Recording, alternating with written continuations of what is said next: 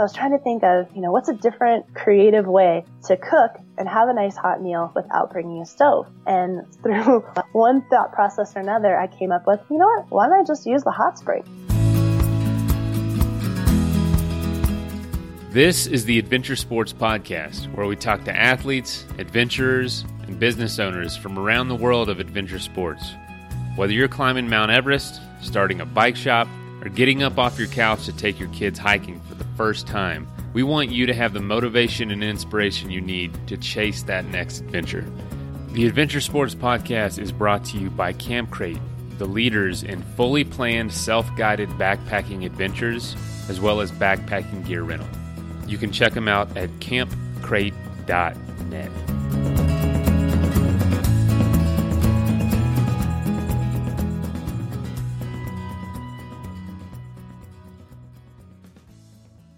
Hey, folks. This is Mason. I am not the host today. This one is going back to 2017. Kurt is hosting, and he is interviewing Michelle Shea, and they are talking about food on your adventure, how to make really good meals uh, while out on your adventure, whatever you're doing.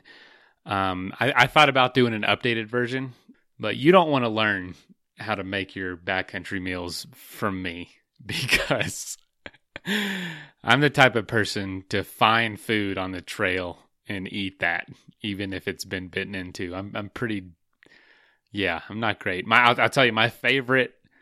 Strangely enough, it's weird, I know, but my favorite thing to eat when out on a, a trip, I feel like it's a treat, is when I get to make ramen noodles, mashed potatoes, instant mashed potatoes, that is, and uh, a can of tuna and I mix it all together and maybe a packet of mustard or something. Doesn't that sound awful? I remember I made it one time at home and I, I my my wife was there. She thought I was she's like, "Who the heck did I marry?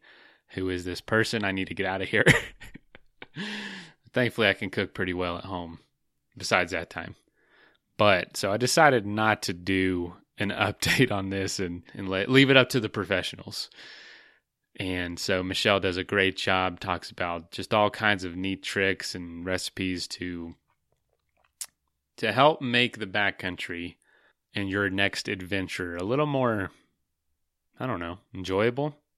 But I will say something about not indulging yourself on an adventure can be cleansing as well. We we talked to a guy recently that all he eats is peanut butter and ramen. That that episode's coming out soon, and all he eats is peanut butter and ramen noodles for like fifty days, and uh, that just sounds terrible, honestly. But he says it is a it's an exercise of discipline. Yeah, I don't want to do that, and I don't want to keep eating ramen noodles with mashed potatoes and tuna. I, I don't want to keep abusing myself like that, so I need to start learning some some better habits with that. Anyway, speaking of which, today's episode is sponsored by Peak Refuel, which is quite literally the opposite of the recipe I just told you. Uh, it is fantastic food. It is the best meal I've ever had in the backcountry. You can get 20% off by using the code ASP20. Y'all, give it a shot. All right. Patrons, thank you. We had a couple new patrons this week. We really appreciate it. Huge help um, if you'd like to become one, details are in the show notes. All right, let's get into this.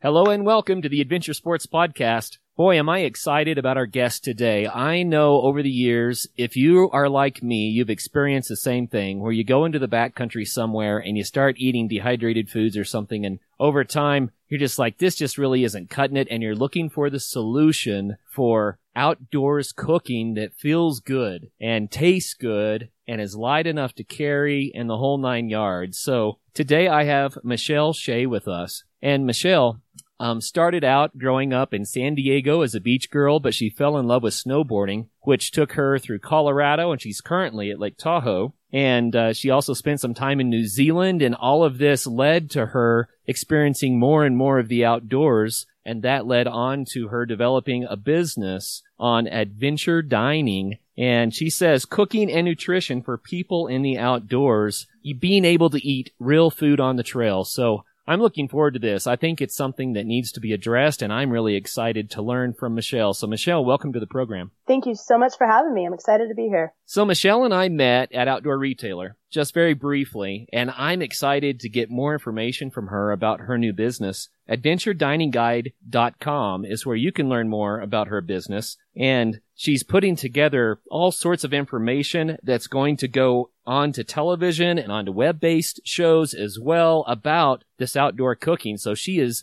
the expert that we're going to talk today. But before we dive into all of that, Michelle, I want to hear about your snowboarding a little bit. So tell us the story about how you got started snowboarding and, and where it led you. Absolutely. Um, you know, I grew up at the beach and just through one channel or another, I ended up going to the mountains. And the first time I went, I fell in love. I was hooked and instantly I just wanted to go as much as I possibly could. So my uh, last semester at college, I ended up going to Canterbury in Christchurch, New Zealand. And my whole thought process behind this was where can I go in the world that has snow right now where I can go to school and keep pursuing this passion. So sure enough, I went out to New Zealand and I met some wonderful people. We went up to the mountains every weekend and it was just nonstop from there.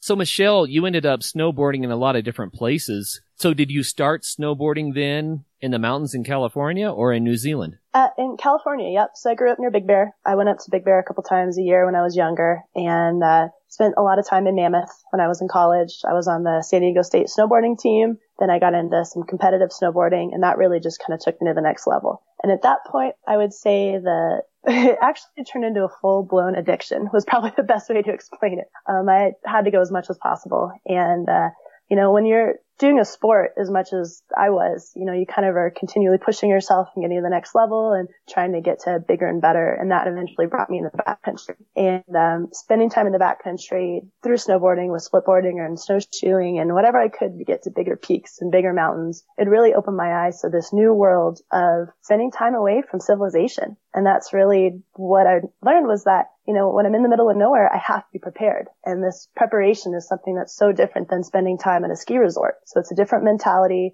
And it really just opened my eyes to the beauty of the wilderness and how much you really need to take everything seriously and be prepared. You, you ended up in New Zealand first or was it Colorado first? I mean, how did that work out? Yeah, so I went um, from San Diego to New Zealand to Mammoth to Colorado to Lake Tahoe with a lot of New Zealand and Argentine trips in the mix of uh, our opposite seasons. So it was just basically about five years of an endless winter, and I was doing everything, everything I could to just keep riding. Oh, that's wonderful. So, are you still crazy about snowboarding now? I absolutely am. I, I live in Lake Tahoe, and you know this is such a great place because I really have the best of both worlds here. I have wonderful mountains for the winter time, and we have so much snow right now; it's just unfathomable.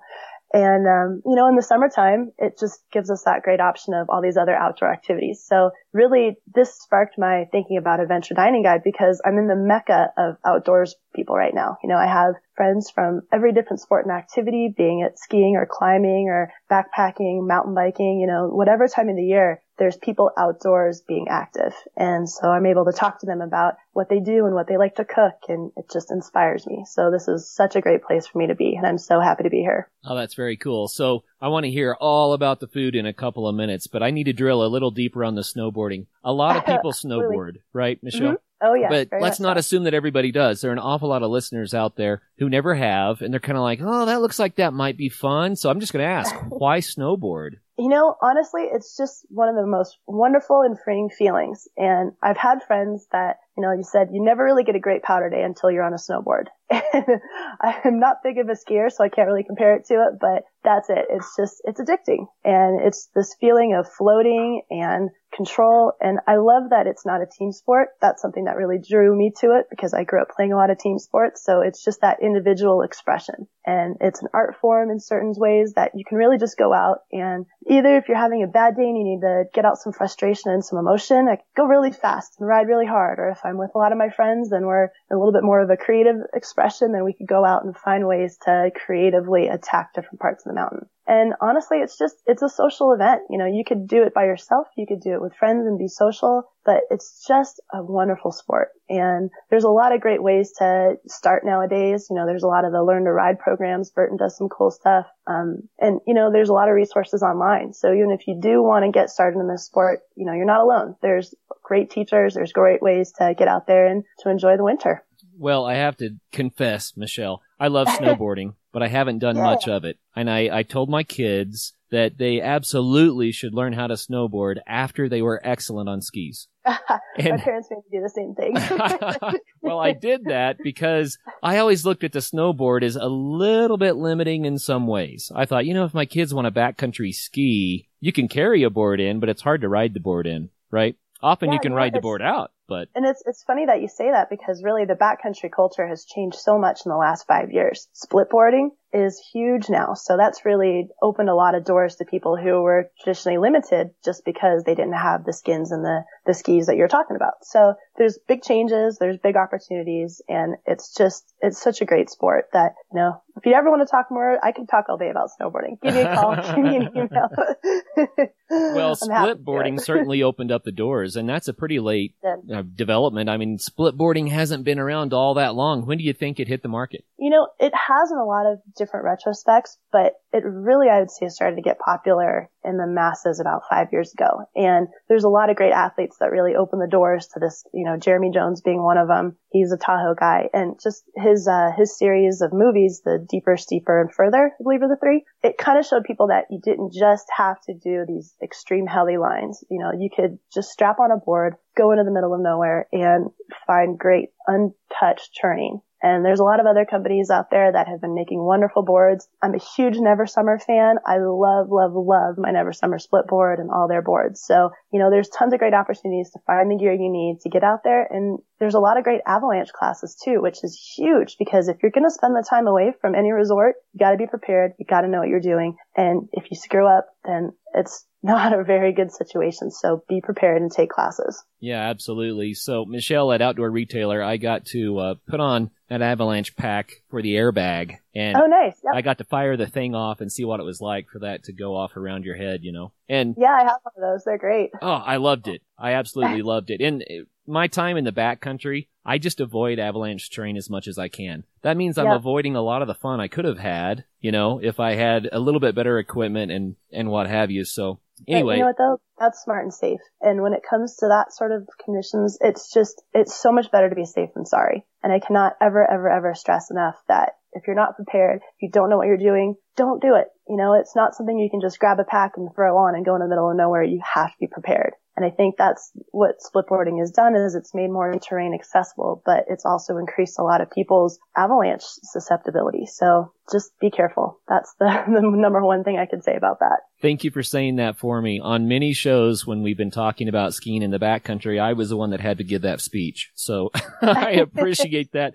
And I always do, Michelle. You live in Colorado. You've heard all the news reports. People come here Oh yeah. every year and they jump into something that they shouldn't, not knowing. And it's not because they're stupid. It's just because they don't know and they get Yep. hurt. So Yep. anyway, I couldn't agree more. Learn about avalanche safety. It's worth it. And when you do, don't get cocky because actually the people that tend to get hurt in avalanches are often the ones that have more training. The training alone is not enough to save you. Exactly. So, you it's know, just it's this unpredictable force of nature. So Yeah, it really aware. is. Well, I, I really like the idea of the split boarding, and I like it that you can give us a little bit of uh, an intro into that because it really is a new development. I mean, you said, yeah, it got big in the last five years or so. So I was teaching my kids to ski even before that. But Uh-huh. split boarding, the idea that I could go into the backcountry on a split board and then snap it together and snowboard out, that really is appealing. it's awesome. And you know what? Even if you don't want to shell out all the money to buy a kit because it can be pretty expensive, there's some at-home kits that you can take a table saw and use an old board and put something together. So there's opportunities out there to to experiment. So you snowboarded competitively. I did. Tell us about that. Absolutely. Um, I kind of did a big range. I was never the best at it, but it's something that gave me the opportunity to travel a lot, to meet a lot of great people, and to improve in my sport. And I, I realized through competitive snowboarding that personally, I just don't have that competitive spirit in me. I don't care. I'd rather just go out on the hill and have fun with and ride. But um, I did some Burton Opens. I did big mountain stuff, a lot of rail jams, kind of a little bit of everything. And it's it's interesting because you know I feel like a lot of people that are coming up in their sport nowadays, be it skiing and snowboarding or you know whatever, that's just they're so focused on one type of competition, slopestyle or half pipe or big mountain that you kind of miss the whole variety of the sport. And I was more interested in just doing a little bit of everything. So I guess a jack of many trades would probably be the best way to put it. Well, that's a lot of fun too. Well, I think snowboarding is wonderful. I really do. And I have to say, I'm oh, Thank you. primarily a skier, but I'm not one of these skiers who, who looks down on snowboarders. And hopefully, you know, snowboarders aren't looking down on skiers. We do ride the, the slopes different ways, but it's all fun and it's all great. So thanks for kind of You know- sharing that with us. Of course. And, you know, just a quick tip on that is, like you said, you know, everybody shares the mountain together and there's no need to have all that animosity. It's just, you know, everybody's out pretty much doing the same thing, but with a little variation to it. So it's just respect. Giving respect gets respect. Oh, absolutely. You bet. Well, let's talk about how all of this led you into cooking. So snowboarding and cooking, most people wouldn't get the connection there. So explain how that happened. Absolutely. Um, you know, it really started just from, believe it or not, being in a lodge and watching a bunch of Japanese snowboarders make lunch. And when I was in New Zealand, because a lot of the opposite season people would travel down to New Zealand and we'd get big group of Japanese people and Canadians and Americans. So I mean, we, uh, Europeans, people from all over the world. But it was amazing because a lot of my friends from Japan, they traveled in these really tight knit groups and they would come in for lunch and they would use one teeny tiny pot and they would cook tea and soup. I mean, they would feed 10 people off of this one little pot. And I just watched in envy going, Oh my goodness, I'm eating a granola bar and you guys have this like three course meal that you made using barely anything. And that really just sparked my primitive thinking about, all right, there has to be a better way. And this, the simplicity to it was, you know, taking, uh, basic ingredients, a hot item to heat them up and just making awesome lunches. So that kind of sparked my thinking about how do I, how do I make this better? And then just through spending time in the outdoors with various friends and people, especially people from all over the world, I got the opportunity to see how other cultures interact and eat. And, you know, food has such a great way of bringing people together, just like spending time in the outdoors does. That, you know, when you have a meal with somebody, it's really a great opportunity to just get to know them. And having an adventure is the same thing. So I kind of wanted to take these two and just marry them together. And that's how Adventure Dining Guide really came about. Oh, that's fun. You know, I, I shared briefly in the introduction that I've I found this to be a major need, and the reason is because I you know backpacking food, dehydrated food, freeze dried foods, they're great. They have their place, and I I highly support the companies that are creating that stuff for us. But that said, I can't eat it day after day after day after day after day. On the Mhm. extended trips, I'm like, oh, I've got to have some real food here. It's just something about it for me makes me want to uh, to eat something that's more like what I would have at home. hmm And so the question, and it, it's kind of the thousand dollar question, is how can we take real food on our adventures, whether that's backpacking or mountain biking or camping or, or, you know, different types of treks or expeditions. It doesn't matter. We all need to eat, but how can we take that food in without carrying a lot of excess weight and then enjoy more of the home cooked meal when we're remote like that? Absolutely. And that's such a great question that, you know, really I get to talk to people a lot about that because it is a common concern. And I'm with you. Dehydrated meals are great, but it does get to a point where you're like, okay, I'm ready for something different. And they can get really expensive too. And be careful with the labels because some dehydrated meals really don't have very good nutrition. So my, my planning process for these trips, it's four stages. And really let, what I like to focus on is bringing foods that support your journey, that are nutritious and that, you know, are things that you would normally like to eat. And I think that's a big thing to take into consideration too, is that you don't want to mix up your diet too much because your body is already going through a lot. When you're traveling in the outdoors, you're more susceptible to injuries, to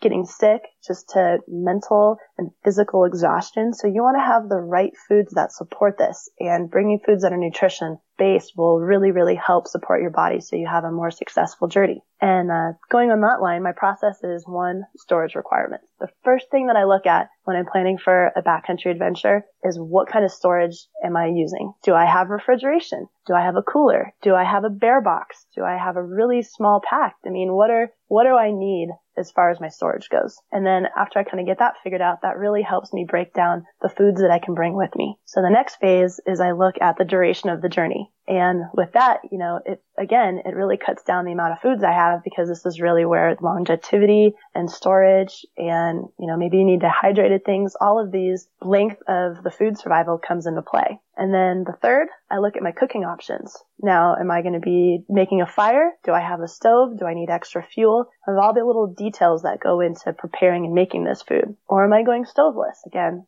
tons of options, but finding the one that fits best for you and your journey helps you go through this process. And the fourth one is just your personal style. And the best thing I can say about that is stay true to yourself. If you like eating a certain way at home, try and bring that into the backcountry. You know, reward yourself with foods that you really like to eat. Um, if you don't like cooking at home, if you don't like making big meals, don't plan on bringing big meals on the trail because chances are you're going to be tired and not want to do extra work. So just stay true to yourself and that's kind of the, the basic process. I'm sure you have tried some freeze dried and dehydrated meals before, but I promise you, you've never had anything close to as good as Peak Refuel. Uh, they make freeze dried meals, which is different than dehydrated. It takes way less water to cook, it cooks a lot faster, and they cook the meals before they put everything together. A lot of companies just throw all the ingredients in there, and when you cook it, it's the first time it's ever been cooked. With them, all the flavors have cooked together. It's super tasty, and you can get 20% off by going to peakrefuel.com and using the code at checkout ASP20. Seriously, give them a shot for whatever adventures that you have planned this year.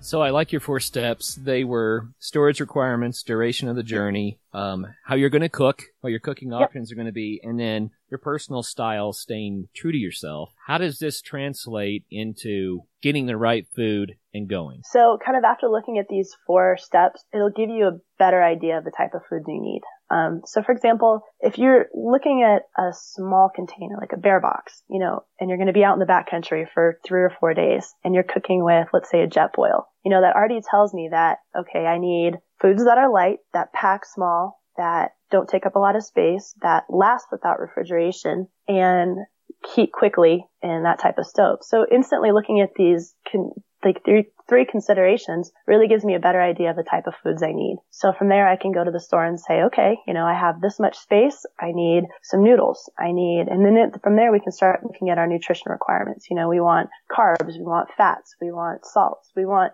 things that will supplement our body. And there's a lot of different styles when it comes to trail nutrition. But again, you know, stay true to yourself. So kind of stick to the sort of diet that you like to eat at home. So then you're not putting your body through tons of shock when you're out in the backcountry. You're eating the same similar type of foods, but with real foods that translate into backcountry. Okay, and here's the tough question. What about weight? Yep. what about weight? Oh yeah, weight is huge. You kidding me? That's a big, big part of it. And you know, there's lots of options when it comes to weight, but dehydrated is a good way to go for a lot of people. Um, that's most people swear by it, but you know, it again, it kind of just has to fit your style and your cooking. And you know, if you have a weight, con- uh, excuse me, if you have weight concerns, then you need to instantly start thinking about light foods and, you know, powders and things that have big flavors but don't weigh a lot. You know, there's a lot of different options. And believe it or not, one of my favorite places to go is Asian supermarkets. I love Asian supermarkets because they are just packed with things that you can't find at regular supermarkets. They have tons of dehydrated options,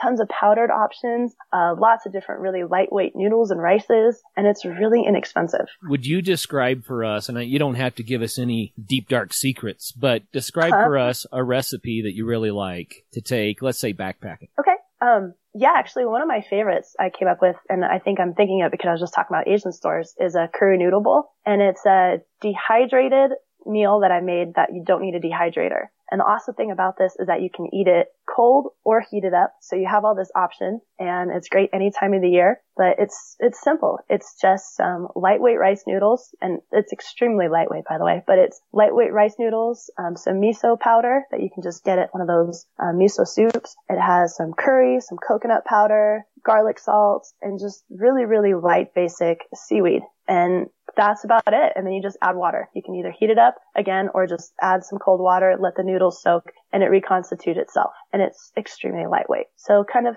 th- finding things that work in these situations, it, it helps you prepare. And this is something that I make. I have tons of little baggies of these noodle bowls. So if on hand I'm just happening to go out on a journey, I've got them ready to go. So, You know, it's not this big preparation that a lot of people get overwhelmed with when it comes to these trips. It's stuff that you can have and you can eat it at home or you can take it in the backcountry with you. Okay, so if people want to know more about this sort of approach to wilderness cooking, where, where uh-huh. can they get more information? We're, oh, absolutely. At adventurediningguide.com. I've got tons of great recipes on there. There's some stuff about nutrition in the backcountry. I'm an avid nutritionist. Um, just amateur, but I absolutely love learning about different types of foods. And each month, you know, I try and bring different ideas and recipes, things that you'd find at home in a normal setting into the backcountry. For example, seaweed. Seaweed is lightweight. It's packed with nutrients. It's basically a great substitute for bringing vegetables and it's super easy to carry. You can eat it dry. You can throw it in soups. There's so many options. So there's tons of fun things like that. And I like to explore these things on the AdventureDiningGuide.com site. AdventureDiningGuide.com, And I'm on there right now. I see that you broke recipes up by activity, which is pretty cool. So you can click on camping and get camping friendly recipes, trail sports, snow sports, water sports, hunting and angling. And then you have other divisions like types of food, Latin, Mediterranean, exactly. Um, and then you have it broken up by meal, lunch, breakfast, dinner. So there's, holy cow, there's a lot of information on here. I, I try to be thorough, but you know, there's just, there's so many neat things about food and food relates to every activity, age, and ability. So I really wanted to just keep it broad so everybody can come on, find something that fits their needs and go out and explore. And that's really just my whole goal with this is to get more people outdoors, to make the outdoor experience approachable and to not feel overwhelmed when it comes to planning and packing. You know, and I think that scares a lot of people away from spending time in the wilderness. So if you know what you're looking for, you know how to prepare for it, and you have good food, you're going to have a great time. Mm. Or it'll help you have a great time. well, let me ask you for some advice then. Of course. This last summer, uh, my two of my boys and I took a through hike of the Holy Cross Wilderness area, and there's an episode I think on our show about it, so people could go find out more information there. But my goal was for none of us to lose weight, and the reason is because we're tall, skinny fellows. We don't need to mm-hmm. lose weight, right? But Absolutely. we also had to carry nine days of food. There was no resupply. Yep. Add to that that the area where we went didn't have trails. So it wasn't like there was a trail and we would opt to go off trail to, to experience something. There were not trails. It was an area that was just so remote, people don't go there. And so sounds that, awesome. Well, it was a it was a blast. But here's the food part of that, right? Mm-hmm. It always took us about five more hours to get to our destination than we planned because we're off trail. And that means more exhaustion because we're off trail, mm-hmm. longer mm-hmm. days because we're off trail, less time in camp because we're off trail. You get the point here. Yep. And so we took, cause we were concerned about this, we took dehydrated foods with us and where it says, you know, it was two servings, we go, oh no, no, that's one serving for sure. So we took double the food that is said on the package. And then we also took things like peanut butter mixed with butter, things that were calorie dense. We even yep. took, each of us carried a, a, jug of olive oil, just so when we made our dehydrated food, we could pour olive oil into it to get more calories, because it's, it's calorie dense and very healthy. And so we did all of those things, and nine days later, we had all lost about 10 pounds each. so, what do we do? What's your advice?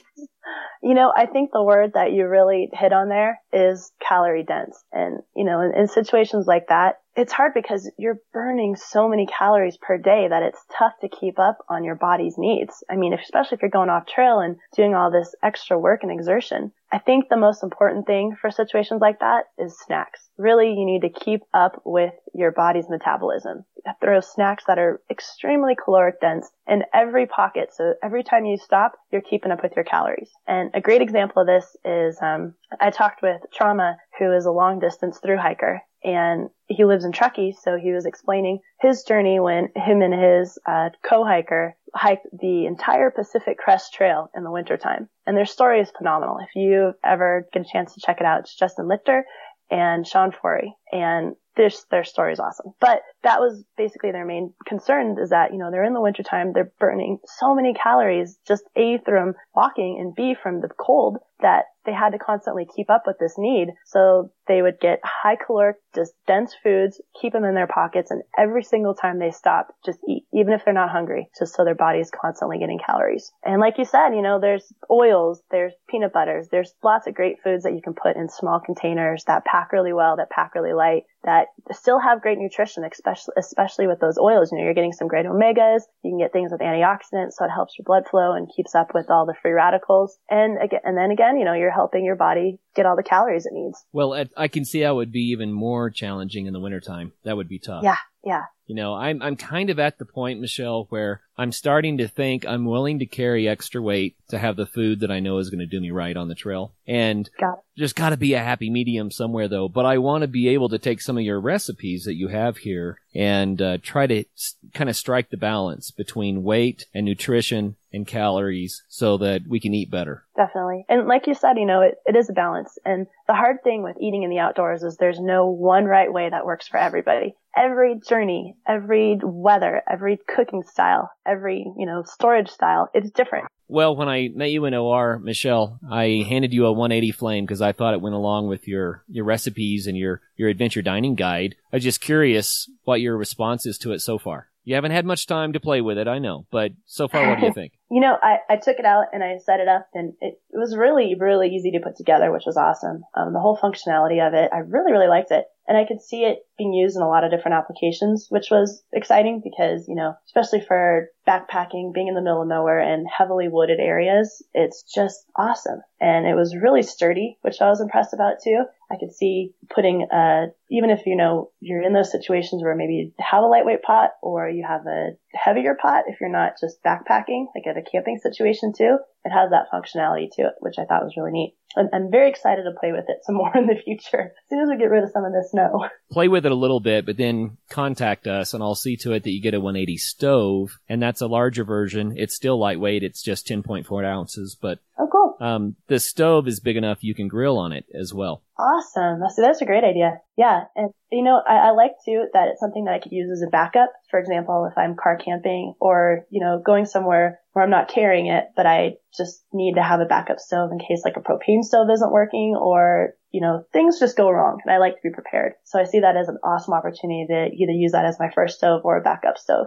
Oh yeah. The other thing that we really enjoyed about it on our through hike, we took a 180 stove with us, but we could, if we wanted to in the evening, sit around and feed twigs into the stove and not worry about burning too much fuel. Nice. So that allowed us to cook things we wouldn't have cooked otherwise. It allowed us to just sit around and enjoy the fire and that sort of thing. So, you know, if you're carrying your fuel in, then you're going to be pretty careful about how much of that fuel you're using up. And uh, with Yeah. natural fuels, it's all around you. So kind of opens up some, some options you wouldn't have otherwise. Especially on that nine day through hike. I mean, you probably would have burned through a lot of canisters of fuel. So that way it just even lightens your pack a little bit more. You know, it's kind of funny. We took some uh, alcohol stoves as well and a little bit of alcohol, and we thought there are going to be instances where we might want to use that. The crazy part about it is one evening it had been raining and everything was wet and it was really late and another storm was headed in, so we wanted to get under our tarps really fast. Sure. So we grabbed the alcohol burners thinking this should be the fast way, right? Holy cow, it was not. It did not work. Really?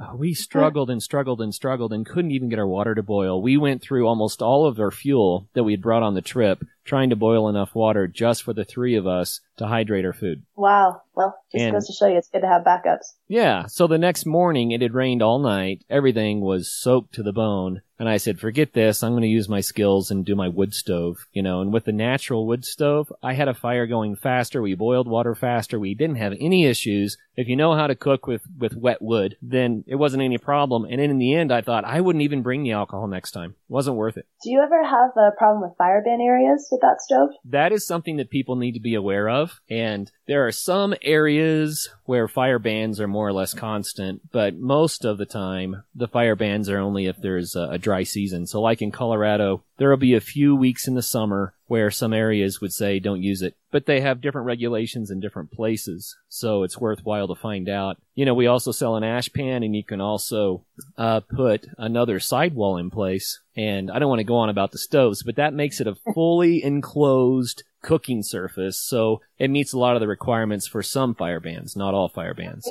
So you do have to be aware of it. There are times where I won't, you know, I won't take a, a natural fuel stove into the woods. Do you cook over campfires? I do, absolutely. Um, yeah, I I like to do all sorts of activities outdoors, so I'm definitely not limited myself to one style of cooking. And campfires, Dutch ovens, all the above. It's, it's great. And it's a very social setting too, because there's usually a lot of people that come around the fire and there's so many fun things that you can make. So absolutely, yes, I do. So tell us about this um, adventure dining guide and this TV opportunity that you're having here. Absolutely. So I'm teaming up with Emerging Sports TV, which is part of the CBS Sports Network, and we're going to be doing seven branded features this year. And that's part of seven episodes that are going to be airing on CBS Sports. In addition, we're also teaming up with a couple different media platforms, uh, Unreal Me, um, and the second one is the over the top channel. And these are both subscription channels that are shown through different media devices. So it's neat. There's a, a lot of content that we're working on building right now and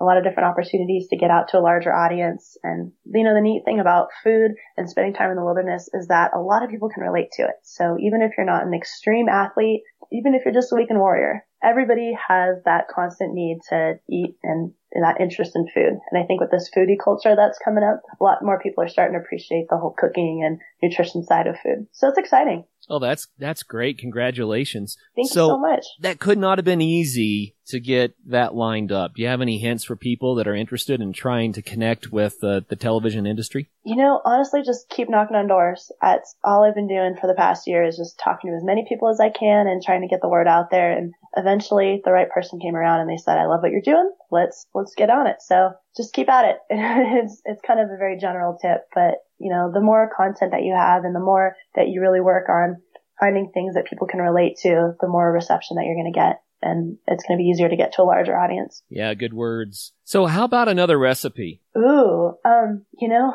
what are you, what are you in the mood for? Mediterranean. I'm, I'm on your site, so this is a test. Okay. I, I have the cheat sheet right in front of me. Mediterranean style, I've got so many fun things. Um, couscous, it's so easy. And this is kind of like the outdoorsy person's go-to, I feel. That a lot of people I talk to, couscous recipes, because all you have to do is just boil water, add whatever flavoring you'd like, and then just let the pasta sit in it. And that's all couscous is. It's just little teeny bits of pasta that cook in five minutes. So it's so easy. It saves a lot of fuel and you can add tons of bold flavors and lots of awesome ingredients. So that's kind of my base. I'll start with couscous and olive oil, then add in, you know, cheeses and salamis, whatever I have with me, and just mix it all in a big pot and serve it. And again, you know, each ingredient kind of comes down to how much time I have, the length, there's uh, shelf life, how much time I'm spending in the backcountry, and how many people I'm feeding. But I just, I love making couscous, especially for big groups. That sounds like a good one. Time for a quick message break.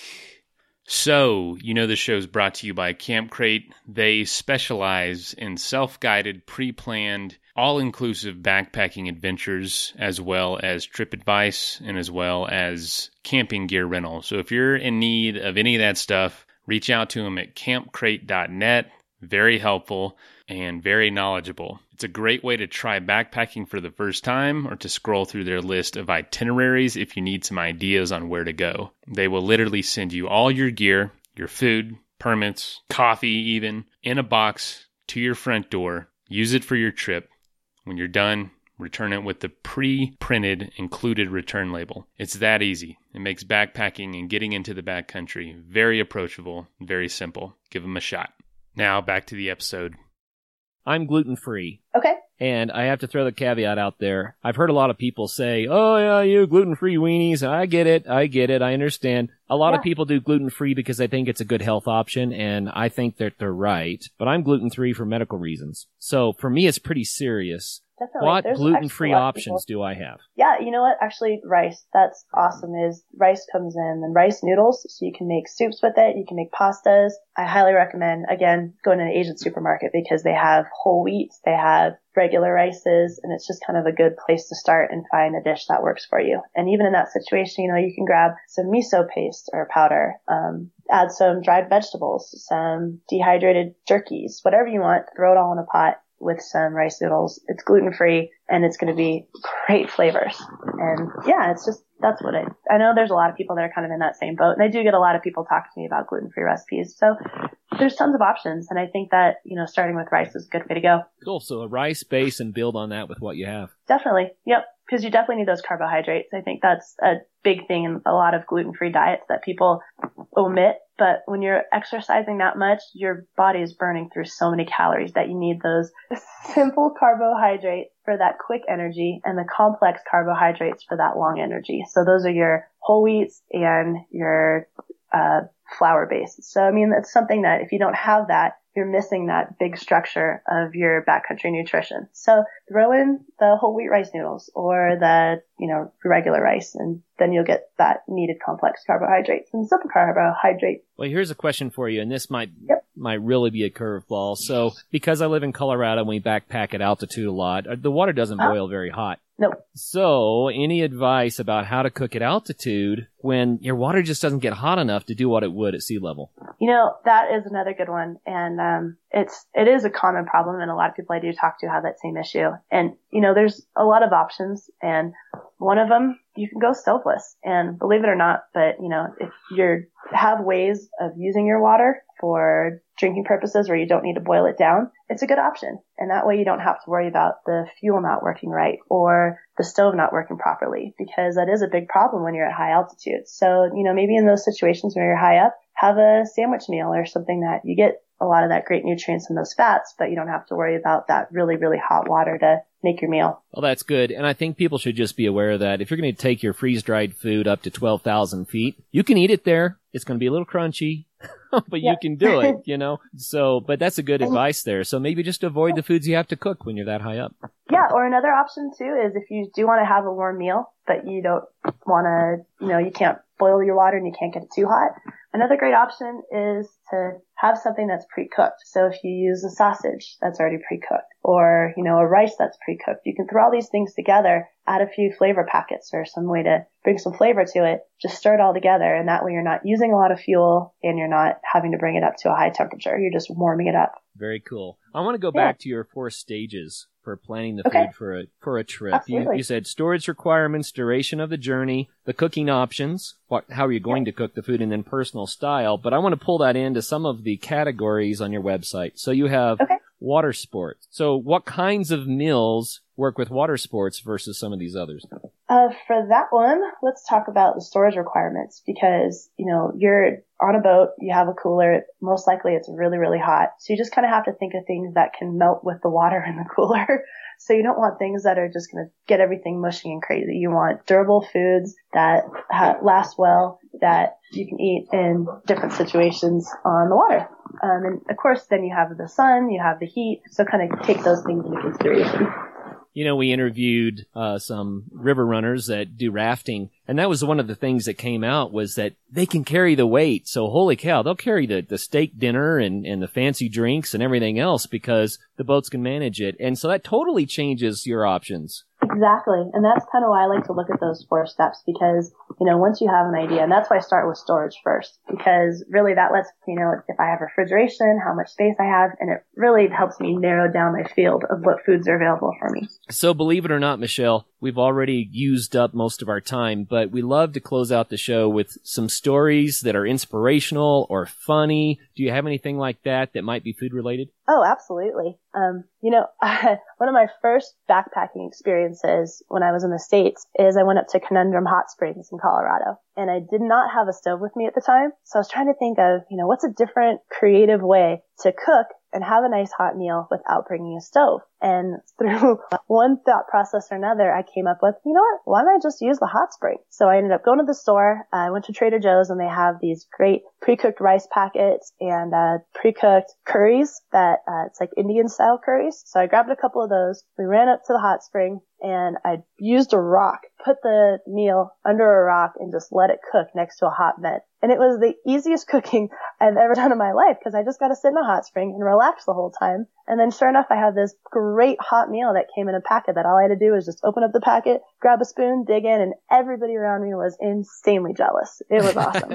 Geothermal cooking. I haven't had the It's opportunity to do that yet. yep. That's so awesome. there's actually a, a lot of different things you can do with it, and you could try sous vide, where you let the hot spring cook some meat for you, And then after it's really had a chance to marinate and cook, you could take that meat out of the bag, put it on a flame, just cook the outside, and then you have a really nice roast. Mm, so that sounds use good. whatever's available to you. You know, it doesn't just always have to be the traditional one way of cooking. Get creative. Have fun with it. Just use your environment. That's awesome. Well, Michelle, tell our listeners again how they can find more information about all of this. Absolutely. So you can visit adventurediningguide.com. You can also follow me on social media, Instagram at Adventure Dining Guide. Check out Pinterest. There's tons of great links on my website for recipes, for videos. If you have any recipe that you'd like to share, I'm always looking for people's feedbacks. So please reach out, share your stories, share your recipes, and I'll feature them on my website. Very cool. Well, Michelle, thank you for helping us to try to solve the problem of how to eat, especially when weight really matters in the wilderness. I like your ideas and I love all these different recipes on your website, adventurediningguide.com. Good stuff. Thanks for your time. Thank you guys so much.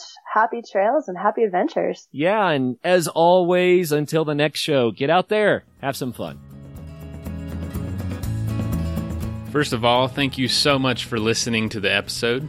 Uh, secondly, if you would like to get in touch, you can leave us a voicemail at 812 Mail Pod. You can also send us an email, info at adventuresportspodcast.com. Get a hold of us on Facebook, Instagram. Contact us on the website. Like, eh, there's just a thousand ways to do it. If you know somebody that would make a good guest for the show, whether they're whether it's you or somebody you know with a really cool story or background or does an interesting sport, get in touch. We'd love to have them on. Also, if you'd like to be a patron, aka a supporter of the show, patreon.com slash adventure sports podcast. You can sign up for as little as a buck a month. You can sign up for five bucks a month. And lastly, thank you to our sponsors whose messages follow right now. If you want to save 20% off the best backpacking food on planet Earth, go to peakrefuel.com and at checkout use the code ASP20. So, after all of this outdoor talk, if you're looking to plan your own getaway, head to backpacktribe.com and get ready for your next adventure. They have customized gear bundles and free shipping, and they'll be able to get you ready for any adventure that you want to tackle. Check them out, backpacktribe.com.